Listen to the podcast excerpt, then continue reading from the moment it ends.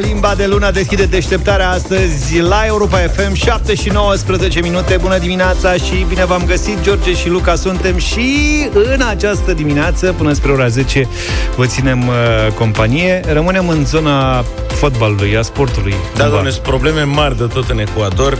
Un fotbalist a fost amendat cu o mie de euro, mă rog, dar banilor, pentru un sărut. Și să nu crezi că a pupat un coechipier, dar a pupat mingea.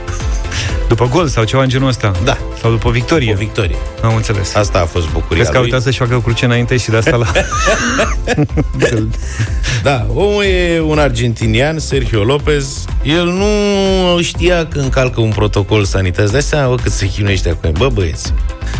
Bine, asta am văzut și la noi în Europa, știi? Nu cu pupat mingea.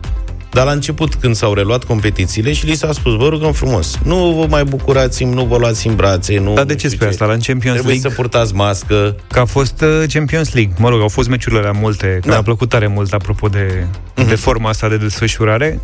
La fel, s-au strâns în brațe, adică au făcut meleuri acolo... Oamenii nu, nu se pot abține, deci la fotbal...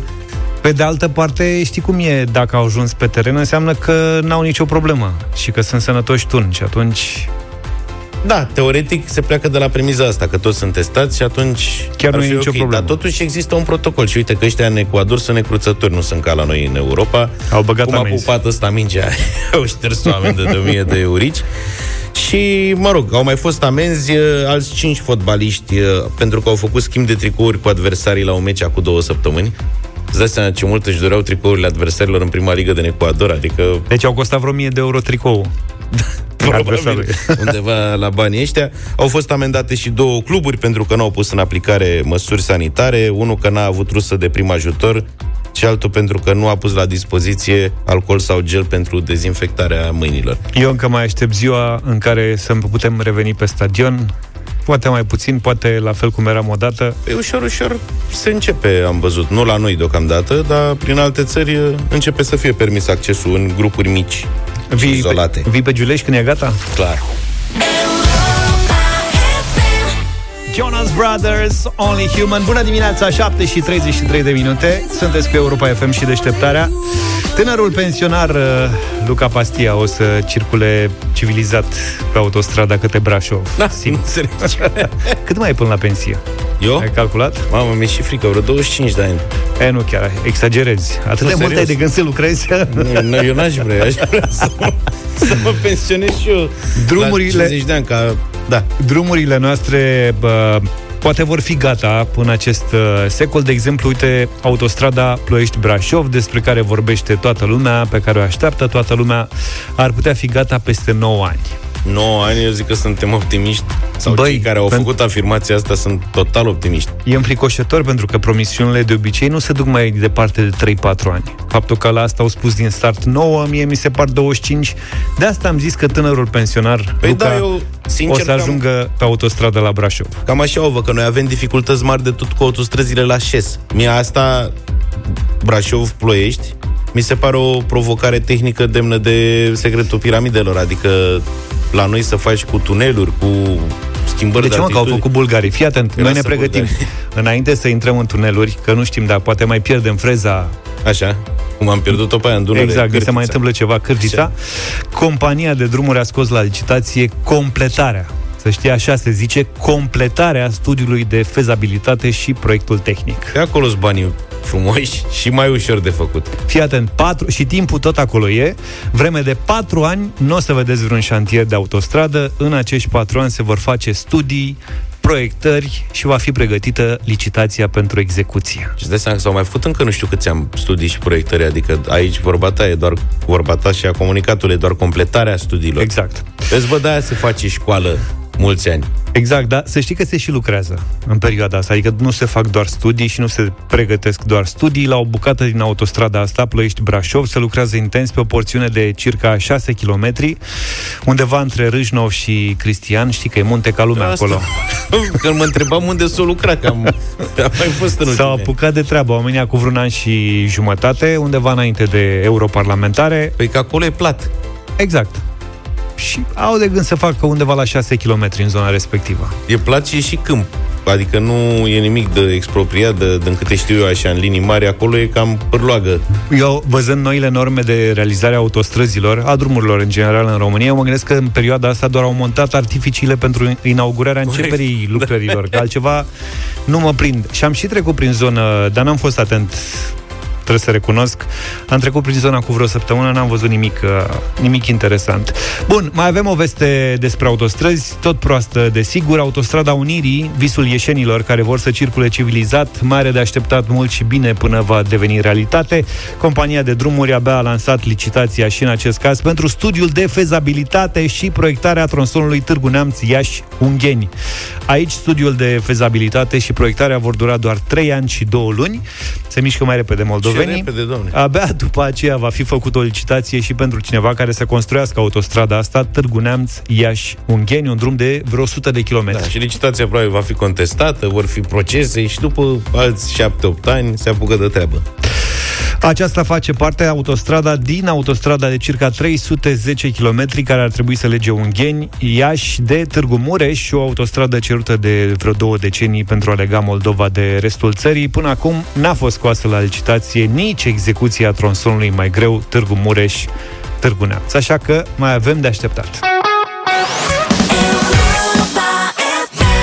Britanică, de origine albaneză, însă Dua Lipa am ascultat în deșteptarea. Șapte și patruzeci și șapte de minute, dacă tot am adus aminte de muzica britanică. Wonderwall, una din trupele, din piesele mele favorite, de la trupa Oasis, a fost desemnată cea mai bine vândută melodie Britpop a anilor nouăzeci, după cum spune revista New Musical Express. Today was gonna be the day, but they'll never throw it back to you. Should have somehow realized what you're not to do. I don't believe that anybody feels the way I do about you now. Am vrut să las puțin din piesă, că nu eram sigur că știi despre ce e vorba. E frumoasă, da. e, e bună piesă. Single-ul de pe cel de-al doilea album al grupului englez, What's the Story, Morning Glory, lansat în nouăsprezece nouăzeci și cinci, s-a clasat pe primul loc în Official Top cincizeci Britpop Songs la B B C, care a fost întocmit folosind date ale Official Charts Company, pentru că acolo nu e ca pe la noi, acolo fiecare difuzare, fiecare album vândut și așa mai departe sunt contor- contorizate. Dar vă că și astora le-a luat că, cam cât ne-a nouă să facem studiile pentru autostradă, așa, data le-a luat și lor să determine care piesă a fost cel mai bine vândut în nouăzeci. În realitate lucrurile stau altfel, acum s-a hotărât B B C să facă un clasament, probabil, probabil, ah. și l-au făcut. E foarte posibil ca peste câteva luni să ia, nu știu, o altă bucată din muzica britanică și da. să descopere care sunt cele mai bune cincizeci de piese.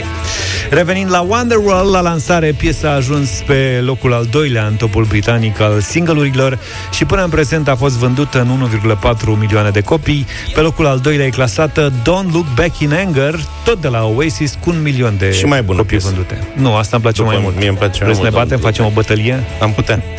Dați-ne mesaj la zero șapte doi opt unu unu unu doi doi doi. Ce, care piesă credeți că e mai bună și ar merita ascultată în următoarele minute de la Oasis? Don't Look Back in Anger sau Wonderwall? Păi da, dar Wonderwall se aude deja, așa că votați Don't Look Back in Anger, vă rog eu frumos, ca Bine. să auzim și pe aia. Mamă, cum ești! Și piesa pe care o votați, pe aceea o ascultăm, revenind în primele zece cele mai de succes single-uri ale anilor nouăzeci în Marea Britanie. Oasis este prezentă cu șase titluri și The Verve cu două.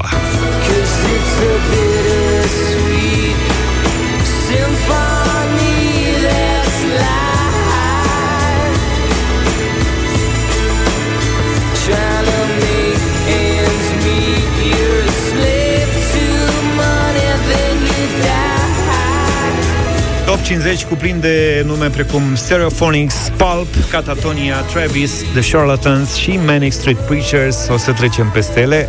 Care sunt voturile, Luca? Am o rugăminte, dacă se poate, zero șapte doi opt trei de unu trei de doi. Haideți cu mai multe voturi pentru Don't Look Back in Anger, pentru că acum conduce Wonderwall. Da, uite, vezi? Am cât avut... Timp, cât timp mai am? am...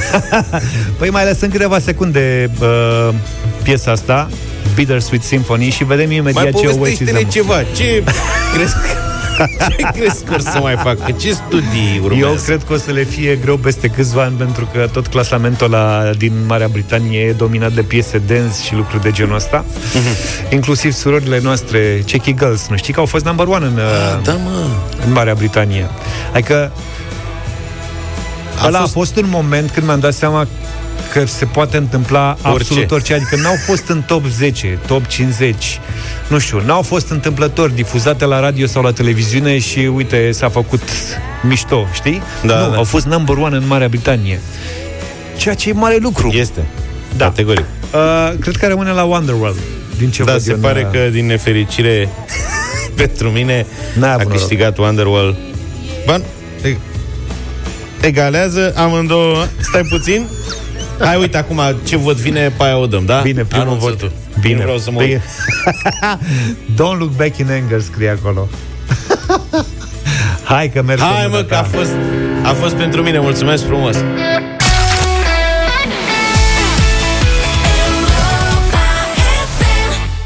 Ai câștigat, gata. Ai câștigat bătălia din dimineața asta. Da, mulțumesc pentru voturi. Vă aștept și după nouă la bătălia hiturilor. Avem o super bătălie, apropo de după nouă.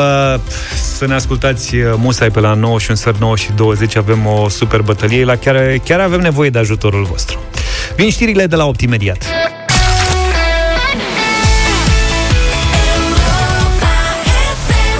Respect. Cam asta e piesa. Opt și nouă minute, bună dimineața. Sunteți cu Europa F M și Deșteptarea. C B N-ii din Franța au ceva probleme și poate C B N-ii, mă gândesc. Așa. Producătorii de brânză din, din Franța au, au, au probleme. Cine vrea să facă un bine țării, să consume brânză, este apelul lor. Producătorii tradiționali nu mai au ce face cu atâta brânză după ce magazinele de specialitate s-au închis din cauza pandemiei. Practic nu mai vând, ei produc în continuare și nu e bine pentru brânza pe care o produc ei, înțeleg, să stea mai mult de două luni și jumătate în tot procesul. Produc pe stoc, cum se spunea pe, la exact. Mine, da. Eu mi-aduc aminte că am mai dat știrea asta din Belgia, dacă nu mă înșel, și atunci era vorba de cartofi. A, da, că aveau bugau... stocuri de cartofi și că invitația producătorilor era să mănânce belginii. Doamne, cât dacă mai mulți cartofi prăjiți. Eu cred că pandemia asta poate naște un nou model de supereroi. Mm.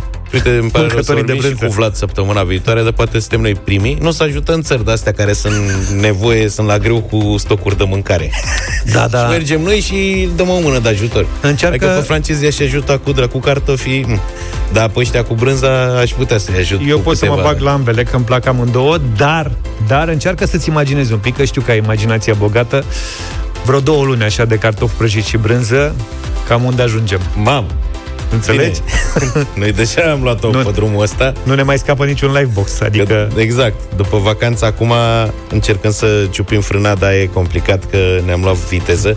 Și am zis înainte să trecem la treabă să mai facem un gest, că așa se întâmplă pentru noi gurmanzi. Mereu zice încă o dată și după aia... Da, practic ieri când s-au deschis, redeschis oficial restaurantele din România, noi am dorit, noi trei, a fost și Vlad, am, vrut am să dorit să ajutăm sectorul Horeca să-și dezvolte și să, treacă, să se dezvolte și să treacă peste problemele din ultima perioadă și am ieșit la niște coaste. Da, pe terasă, ce-i drept, că era...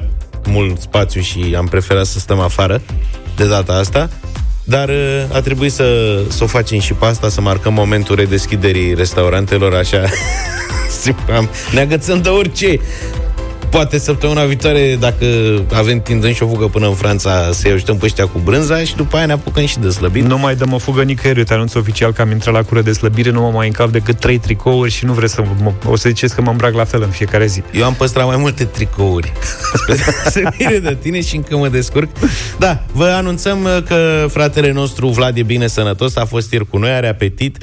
De-abia așteaptă să revină în emisiune. De luni o să revenim în formula completă cu care sunteți obișnuiți. Revine și mai multă caterincă, dar și mai multă informație aici în Deșteptarea. Așa că fiți fără grijă, suntem bine. This is the rhythm of the night.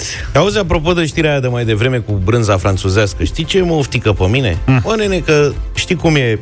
Piața își spune cuvântul în funcție de cerere și oferte și nu știu ce. Mă, când e să se scumpească, se scumpesc. uite-mă, și așteptat acum cu criza asta din Franța să mă duc și eu la supermagazin și să găsești brânza aia la super promoție. Aia senzațională care e o sută două sute de lei kilogramul, mod normal, la șaisprezece lei kilogramul. Păi da, mă, nu, dacă au zeci de tone și stau pe ele, nu păi poate fi așa, dar în Franța, adică sau poate... cartofi belgieni la cincizeci de bani kilogramul și scandal mare de tot că îi cumpărăm pe ai lor în loc să-i luăm pe ai noștri de covazna. Nu e mai e greu, s-au scumpit toate. Adevărul că viața e din ce în ce mai grea. Să știi, la și... alimente eu pf, m-am speriat. Singura meserie care rămâne în România și despre care am putea vorbi non-stop e aceea de hoț. Asta bine, bine, că la asta ne pricepem cel mai bine. Și dacă tot ai amintit de magazine, un hoț cu tupeu a fost prins la Suceava după ce a intrat într-un magazin, a furat două sticle de whisky și le-a băut tot acolo. Eu asta. Cred că a testat produsul înainte să-l cumpere. De fapt, asta a vrut să facă. Sau, dacă nu găsești prejudiciu, știi cum e. Da. De ce poți să-l mai acuzi pe om? N-am furat nimic.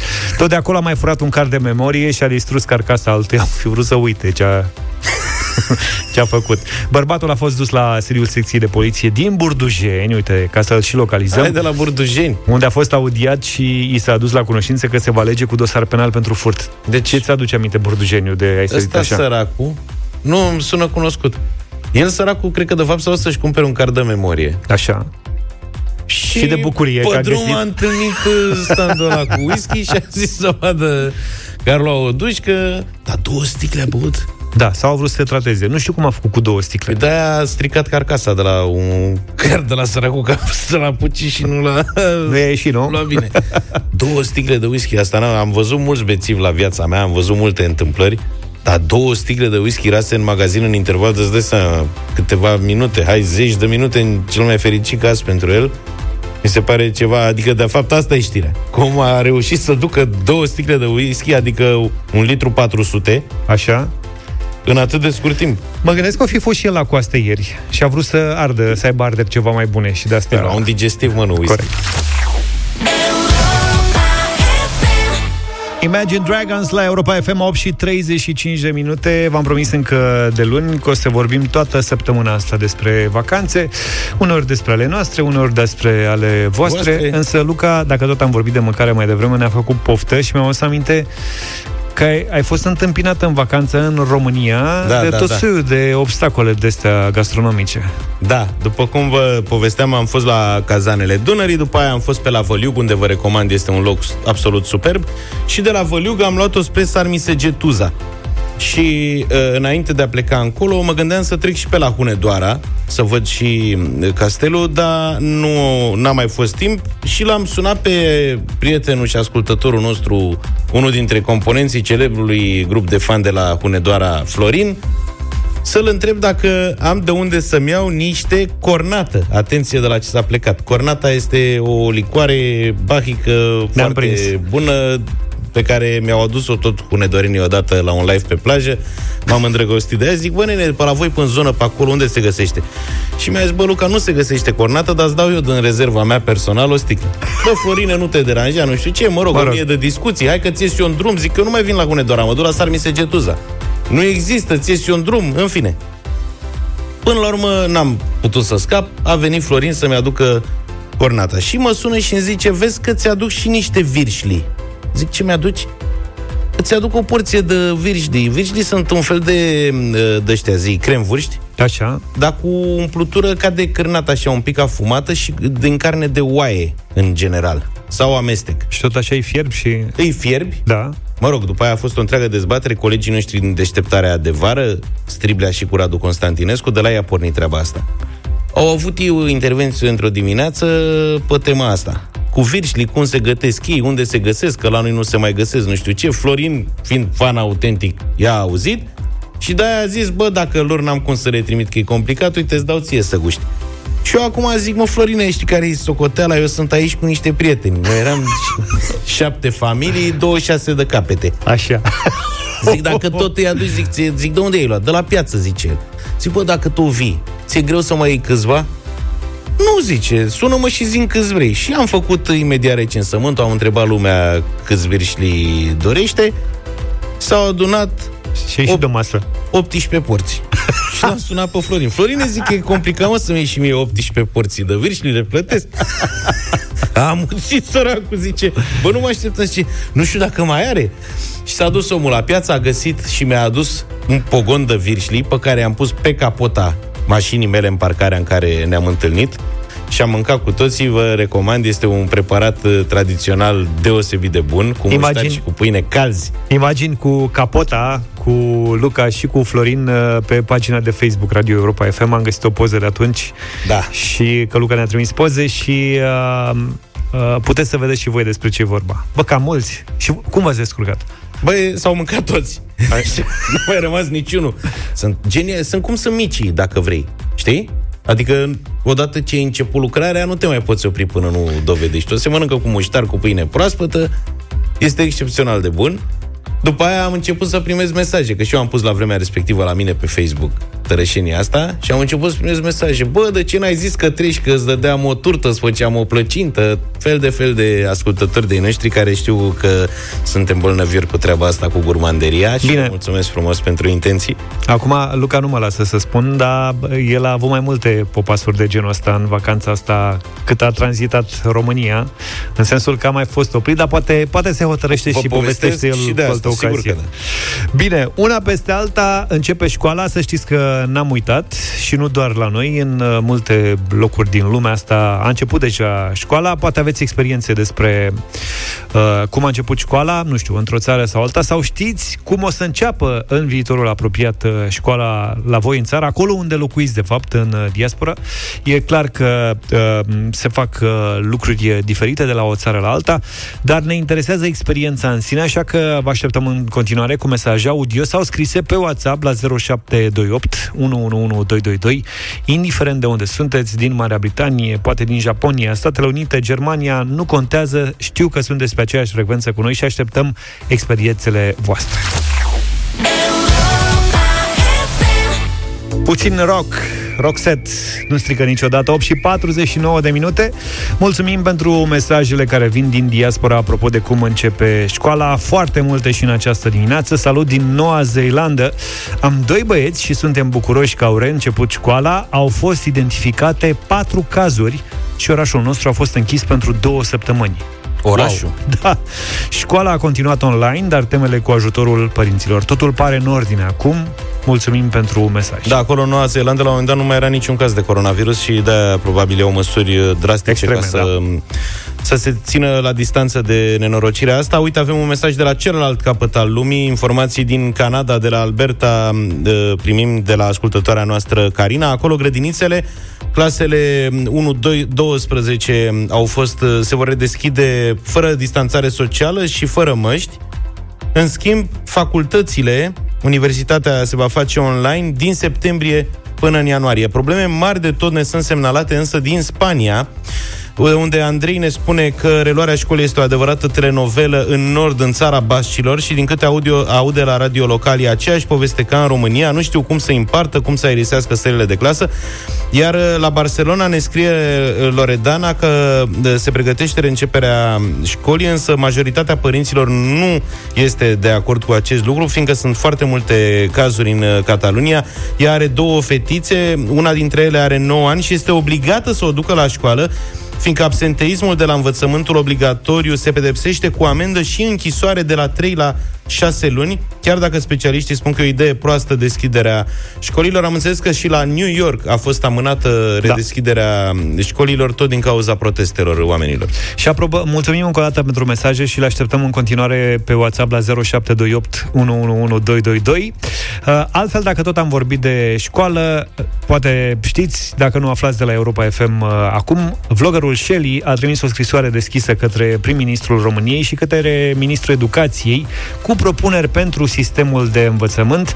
Detaliem în câteva minute după știrile Europa F M, când Șelly va fi în direct cu noi în Deșteptare.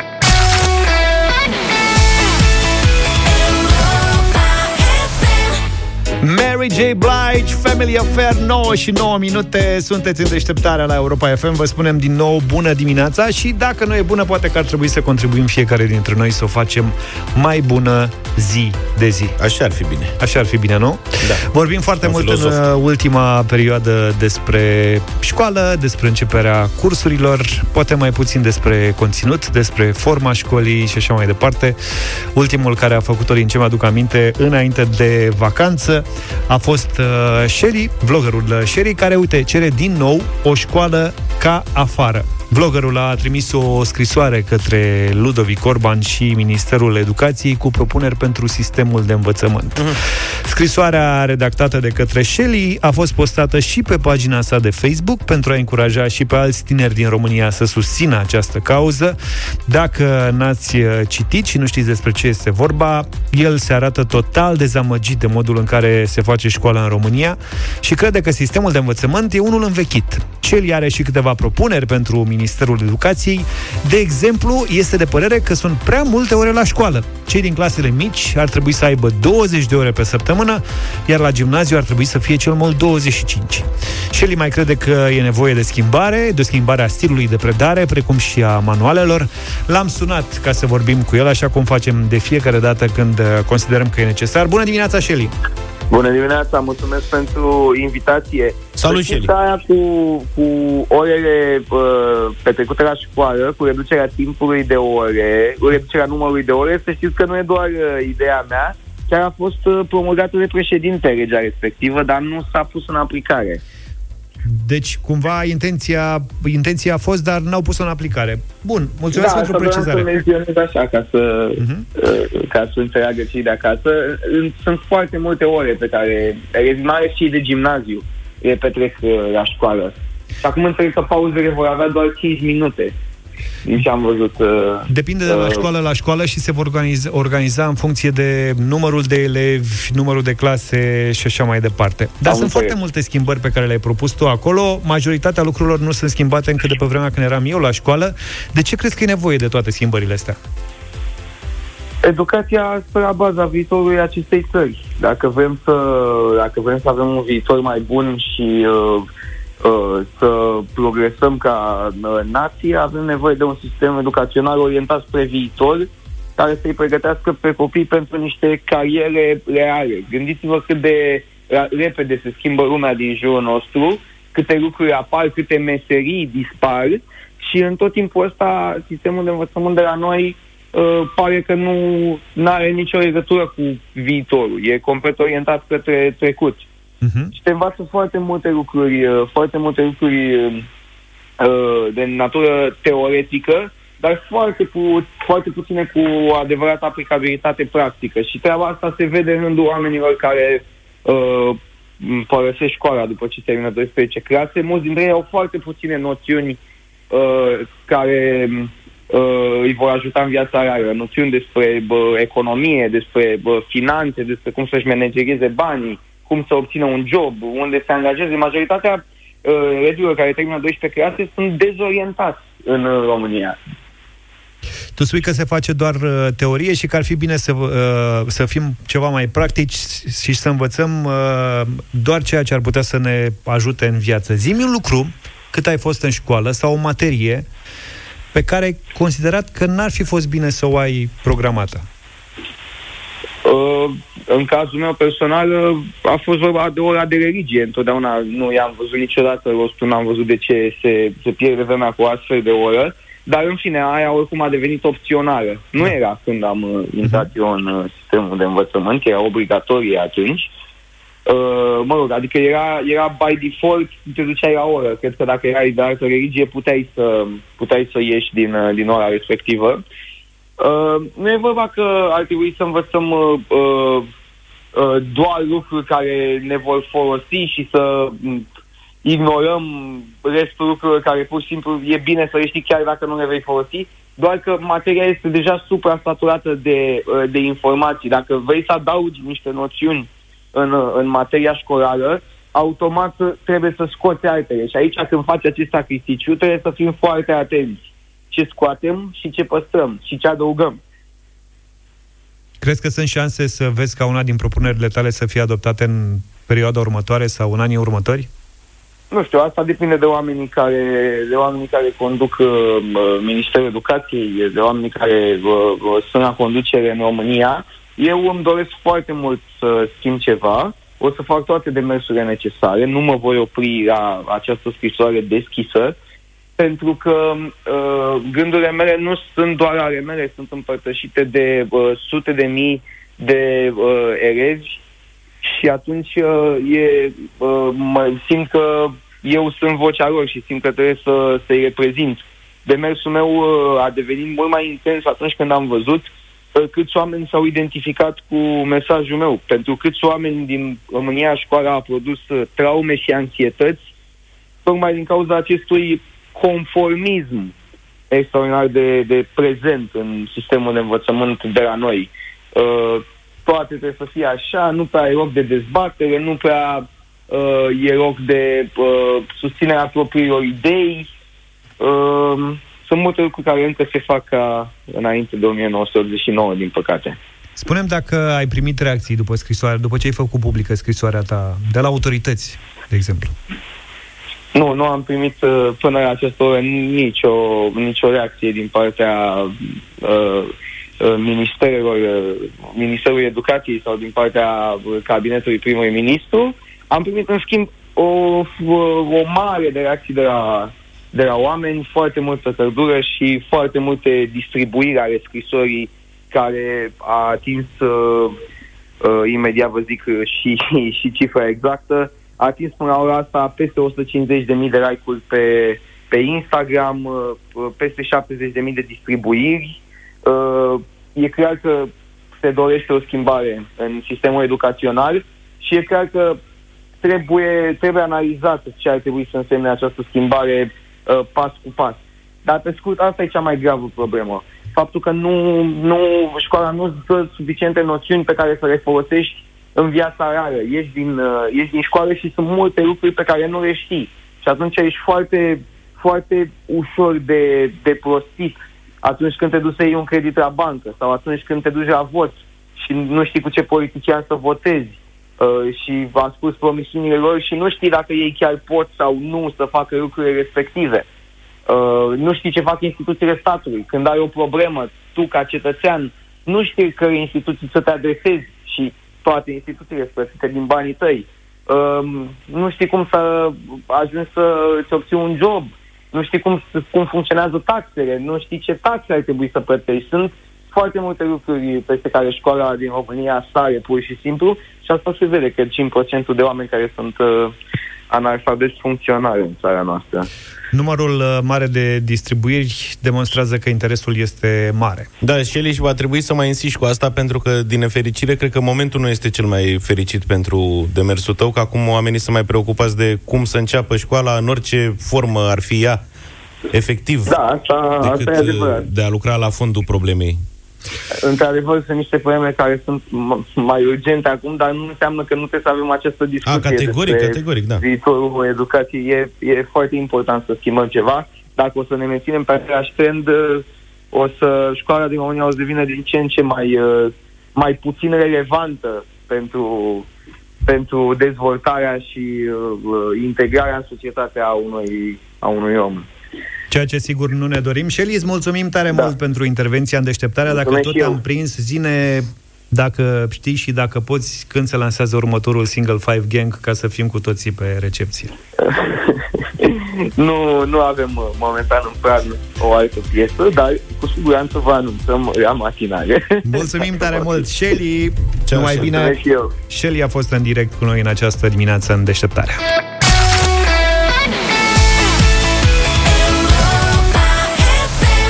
Ne-am întors, nouă și douăzeci și trei de minute, zero trei șapte doi zero șase nouă cinci nouă nouă, dacă doriți să participați la super rubrica noastră Bătălia Hiturilor. Săptămâna aceasta am rezervat-o exclusiv muzicii românești și ne-am permis să avem câte un invitat în fiecare zi. Pentru ediția de astăzi ne-am gândit să vă oferim o piesă HiQ, așa că l-am invitat alături de noi pe interpretul, compozitorul, autorul, pilotul, politicianul și prietenul nostru Mihai Sturzu. Bună dimineața, Mihai! Salut, Mihai! Bună dimineața! Salut, salut! A- am ratat vreo, vreo chestie? Le-am spus e, pe toate. Sincer să fiu, m-ai pierdut la, la un dat, nu știu, autorul, interpretul, superstarul, da. Am zis bine, bine. Așa, cred, me- cred, mega starul. Cred, cred că prezintă pe altul înaintea mea. Da, mă bucur că nu te-am prins în zbor și ești cu picioarele pe pământ, astfel încât să alegi în dimineața asta o piesă de la trupa ta favorită, respectiv HiQ. Aș vrea să lăsăm pe Luca să înceapă, că el e mare fan. Te rog, Luca. Am uh, exclus din start, am vorbit cu George să excludem Gașca mea, pentru că e piesa care ar câștiga orice bătălie. Da, și să dăm alte piese bune de ale voastre. Și eu mi-am amintit de piesa care mi-a plăcut mie tare mult în anii voștri de glorie, Un minut. Da, foarte și mai vreau un minut, doar atât, nu mai mult. Ăsta ești tu. Știu că da. Des- Descoperită efectul ăla, nu știu cum ai v-a să nume. Era efectul un efect la modă. Efectul share. Și Dana în Albaru acum ea.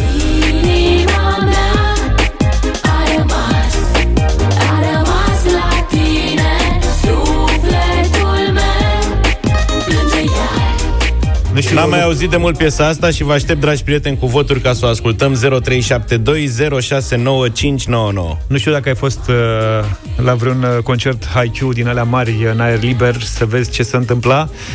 Uh, era măcel la piesa asta, era absolut nenorocire. uh, uh, Eu am o propunere de la începutul carierei voastre. Practic așa yeah. v-am uh, cunoscut. Am ascultat albumul ăsta până l-am tocit pe C D. Tu ești dragostea wow. mea.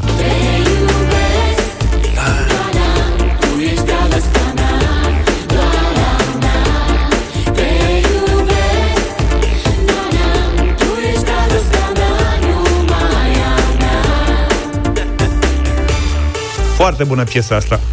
Știi că, apropo de dra- Tu ești dragostea mea, de fapt, uh, te iubesc, dar nu mai știu dacă ori asta, ori Poveste fără nume, a fost cea mai difuzată piesă la radio a noastră, ever. Bine, cea mai cunoscută este aia cu Mihaela, Dragostea mea. Dar n-ați avut inspirație. Bă, nici, nici, de depa- nici de departe, mă, nici de departe. Da. Erați niște puști când ați lansat piesa asta, practic. Aveam nouăsprezece ani, nu știu. Ceva da, ceva în genul ăsta. Uh, ce ne propui tu din partea ta? Păi, uh, mă gândeam acum, știi că Luca s-a dus direct la un hit. Da. Așa, tu te-ai dus la origini, ceea ce nu mă surprinde. De multe ori când măsuri am senzația că vrei să ajungi acolo cumva. Mulțumesc. Așa?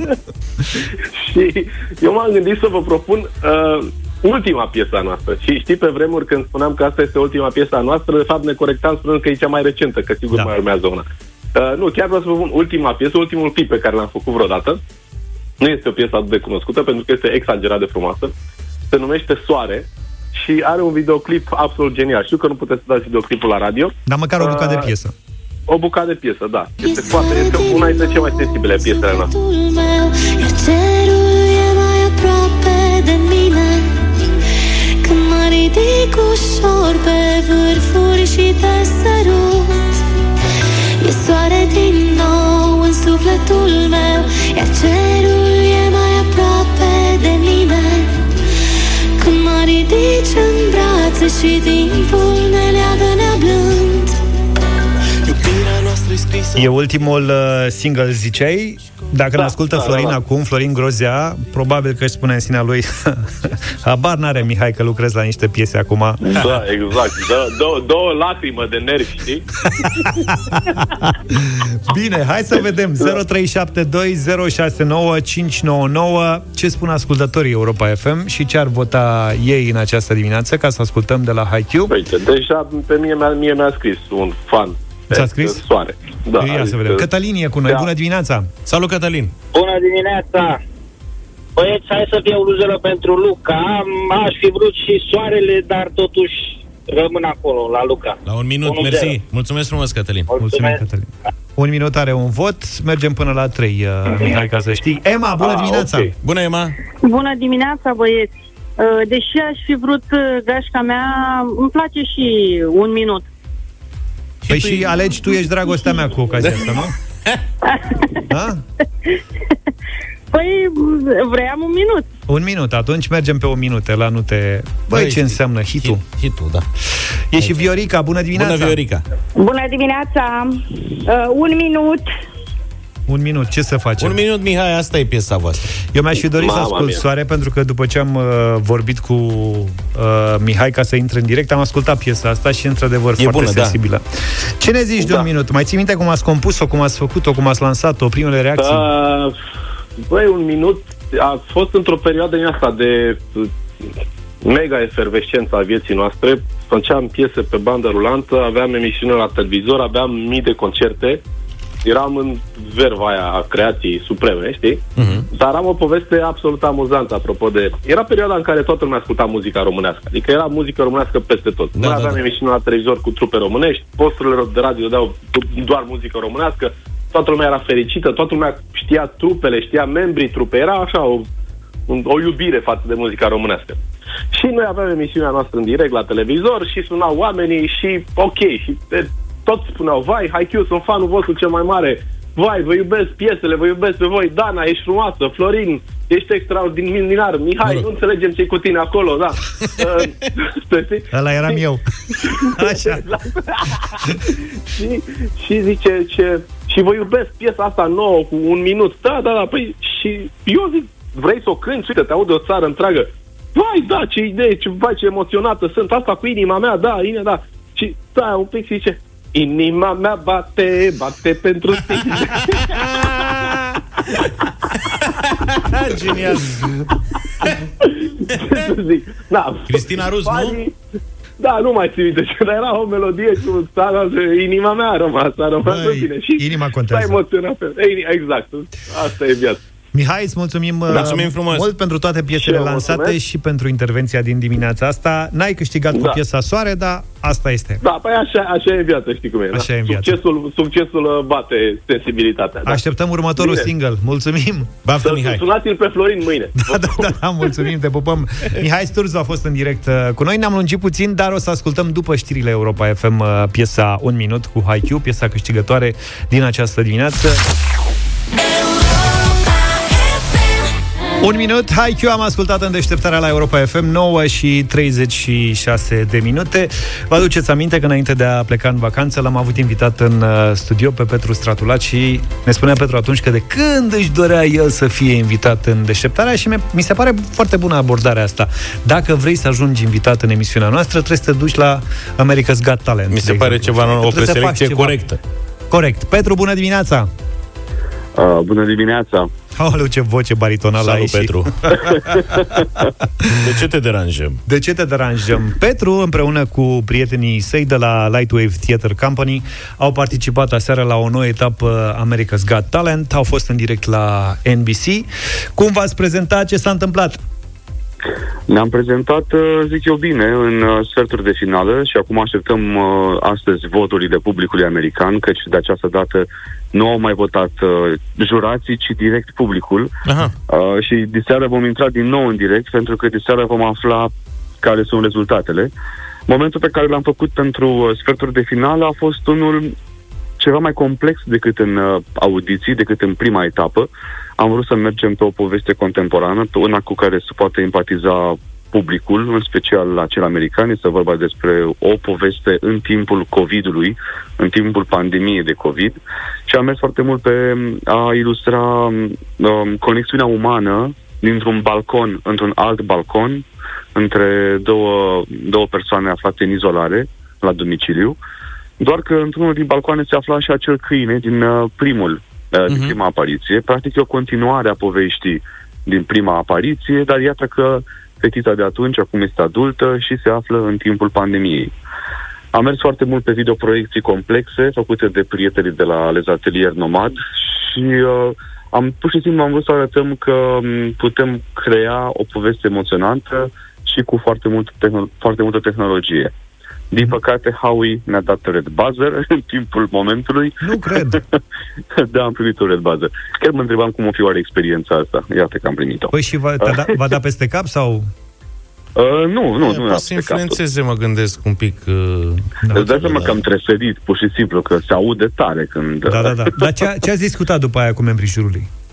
Uh, am spus Howie că a fost, uh, nu a fost atât de emoționant uh, ca în prima etapă, deși după aceea am primit extrem de multe mesaje, aș putea spune mai multe mesaje decât la prima etapă, pentru că publicul american a fost uh, de-a dreptul șocat de uh, feedback-ul dat de Howie și cumva, iată, eu cred că acest red buzzer de fapt ne ajută. O să vă ajute, da.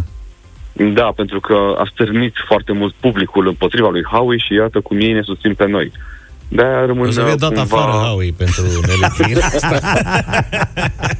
Și tu o să iei locul în juriu. Măcar da. Atât etapa. Dar ce urmează? Urmează finala, Petru? Semifinalele, nu, semifinalele. Spune, Petru... Semifinalele. A, deci mai ai de făcut două povești. S-a votat deja sau se votează în continuare?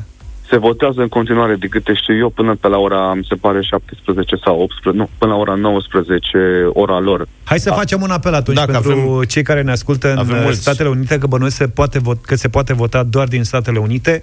Votați, votați-l pe Petru și votați Lightwave Theatre Company pentru America's Got Talent. Bă, poate, poate, poate, știi cum e, aveți o șansă, nu? Avem o șansă chiar foarte mare și vom vedea în seara aceasta cât de mare este. Important este să ne clasăm în primii cinci.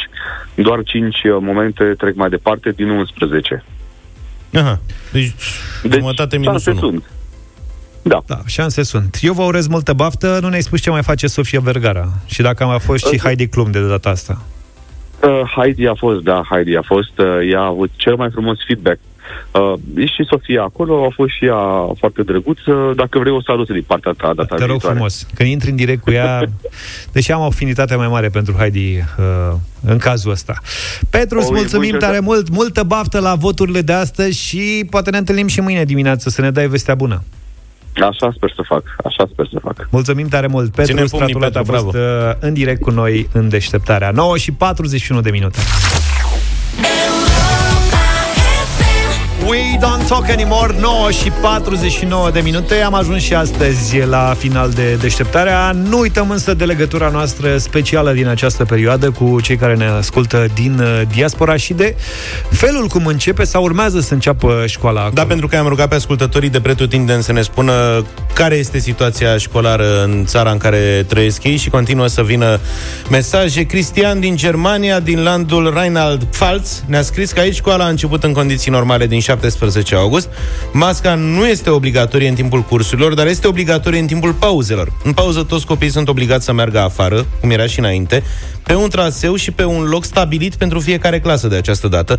Afară nu este obligatorie masca, în schimb se cere și se urmărește de către profesori păstrarea distanței.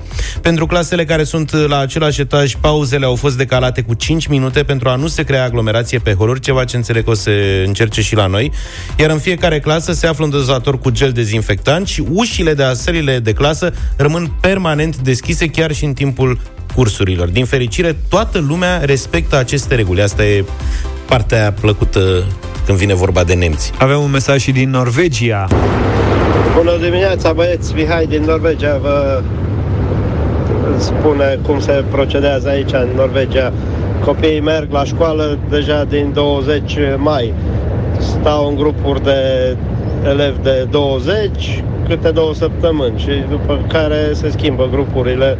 Totul decurge normal, copiii respectă regulile, se spală pe mâini, se dezinfectează, nu au, nu, se, nu au contact unii cu alții, totul decurge normal, nu au fost cazuri de îmbolnăvire. Deci totul se reduce la disciplină, uite. În general, asta e, da, în țările nordice pe asta se mizează. Și iată ne-a scris și o familie cu patru copii din Belgia care vor începe mâine școala. Au primit multe mesaje în care le-au fost explicate măsurile de siguranță luate, reguli ce trebuie respectate. Copiii de la doisprezece ani în sus trebuie să poarte tot timpul masca, atâta timp cât sunt la școală. În schimb, cei de grădiniță și din școala primară nu trebuie să poarte măști. Au chiuvetă în fiecare clasă și gel dezinfectant peste tot în școală. Ne punem și noi masca și mergem spre ale noastre, urmând să ne reîntâlnim mâine dimineață de la șapte cu Deșteptarea. Să aveți o zi excepțională cu Europa F M. Numai bine! Pa, pa!